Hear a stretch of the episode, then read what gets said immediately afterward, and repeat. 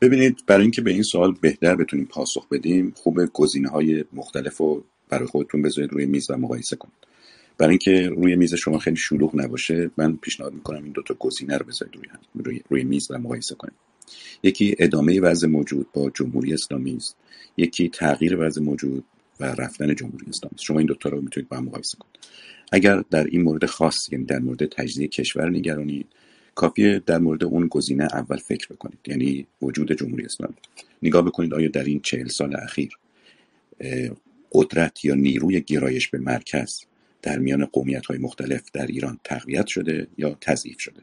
آیا این روند رو به سوی گریز از مرکز رو به سوی احساس جدایی است و خواهان جدایی خواهان استقلال خواهان خودمختاری یا این روند رو به کاهش بوده؟ من فکر کنم همه شواهد به ما نشون میده حتی ارزیابی خود مقامات دولتی نشون میده که این رو به گسترش بوده. خیلی هم واضحه که چرا.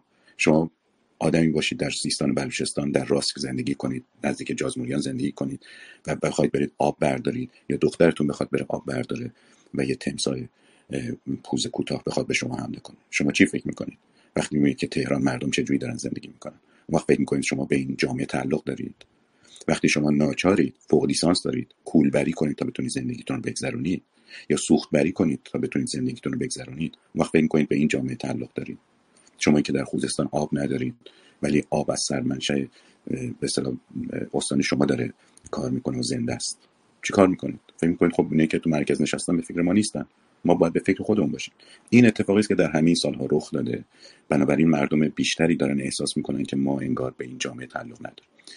اون گروه های سیاسی یا اندیشه های سیاسی یا نیروهای سیاسی هم که این ایده رو تقویت می‌کردن تقویت شدن. بنابراین اگر کسانی در گزینه اول نگران به اصطلاح تجزیه ایران یا نگران استقلال طلبی در ایران هستن باید اذعان کنن که با وجود جمهوری اسلامی این خطر داره شدت می‌گیره.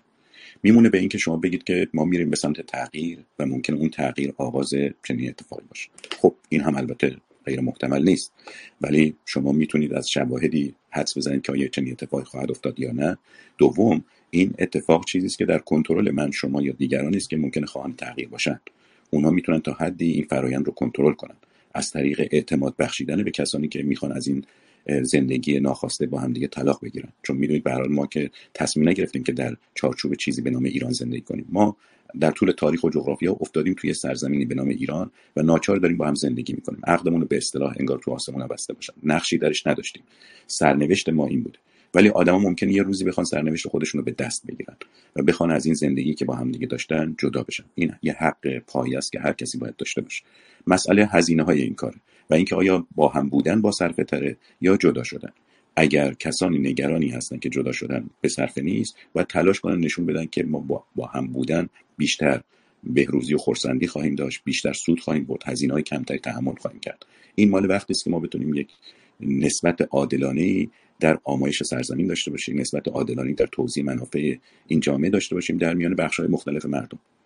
شما اگر در تمام این سالها نگاه بکنید سیستان بلوچستان کردستان و یکی دو تا استان دیگه جز محروم ترین استان های کشور نظر شاخص توسعه انسانی بودن. خب چرا باید اینطوری باشه؟ یعنی این میزان فقری که مثلا شما در سیستان بلوچستان می‌بینید با ثروتی که در تهران می‌بینید قابل مقایسه است؟ خب هر کسی ببینه به این فکر میفته که چرا باید با این آدمای دیگه زندگی کنه چرا برای سرنوشت خودش نباید فکر کنه. وقتی دیگران به فکرش نیستن وقتی دیگران فکر نمی‌کنن برای زندگی آسوده باید دل اون رو هم به دست بیارن خواسته های اون رو هم بهش توجه کنن. پس اگه این دو تا گزینه رو بذارید روی میز اون وقت می‌بینید که میزان نگرانی که شما ممکنه داشته باشید کاهش پیدا بکنه. دومی که شما بتونید میزان نگرانی رو با دخالت خودتون کاهش بدید. در حالی که در گزینه اول یعنی ادامه جمهوری اسلامی با وضع کنونی ما دخالتی نداریم. چون حکومت به ما اجازه دخالتی نمیده. همون روال خودش رو داره ادامه میده و این روال خواهی نخواهی به افزایش تنش های داخلی من جمله میان قومیت ها می‌کشه. می‌دونیم که کسانی هم هستن که در بیرون از مرزهای ایران ممکنه سودشون در این باشه که به این تنش ها بیافزایند و جمهوری اسلامی هم خب بی به این تنش ها چون از احساس خطر چنین تنشی سود می‌بره. چرا سود می‌بره؟ چون هواداران خودش و کسانی که گفتارهای حامی جمهوری اسلامی میپرورونن از این طریق تقویت می‌کنه که خطر تجزیه رو به رخ آدمها به رخ نیروها به رخ هواداران خودش بکشونه و اونای پای کار خودش نگه داره. تو چنین چشم اندازی به نظر من عاقلانتر اینه که ما فکر کنیم که جمهوری اسلامی اتفاقا اگر باشه ممکنه ایران تجزیه بشه اگر از این نگران است. این مسئله ترسوندن مردم از تجزیه طلبی و اینکه جمهوری اسلامی مساوی با تمامیت ارضی کشور هست و اگر جمهوری اسلامی برود تمامیت ارضی کشور از دست می‌رود خب ما می‌دونیم این یه بسته ضد اطلاعاتی بوده که نهادهای رژیم همه این سالها اونو تبلیغ کردن. جمهوری اسلامی خودش رو مساوی با ایران می‌دونه و ایران رو مساوی با خودش. در حالی که یکی از ضد ایرانی ترین یعنی اگر منافع ملی کشور رو حساب کنیم توسعه حساب کنیم هر با هر معیاری اقتصادی فرهنگی سیاسی اجتماعی یکی یکی از ضد ایرانی ترین حکومت که ایران داشته.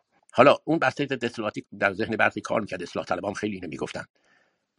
یکی از دستاوردهای مهم اتفاقا من میگم انقلاب بعد میگم دلایلش رو این بود اینو پاک کرد. نشون داد که چون این نیست. این که گفتن یکی حالا بعضی هم شاید ناخداگاه میان میگن. می‌خوان ترس ایجاد کنن. یا اینکه نه باور کردن که بله آذربایجان می‌خواد جدا بشه. آخه ببینید وقتی آدم از یک امکان صحبت می‌کنه که اون وجود داشته باشه. منم می‌تونم فرض بگم حالا اگه این انقلاب بیاد یک شهاب سنگ بر سر هممون بخوره چی میشه؟ حالا اگه مردم فردا همه شاخ در بیارن چی میشه؟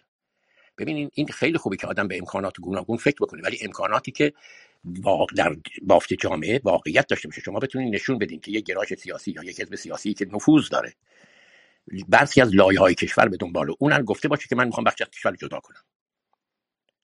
وقتی که چون این چیزی وجود نداره و مردم در همه از سیستان در به سود کردستان از کردستان به سود سیستان نمی‌دونم از تهران همه جا شعار میدن و بر همبستگی خودشون تاکید می‌کنن. طرح این مسائل فقط به نظر من یا از سر ناآگاهی است یا برای ترسوندن.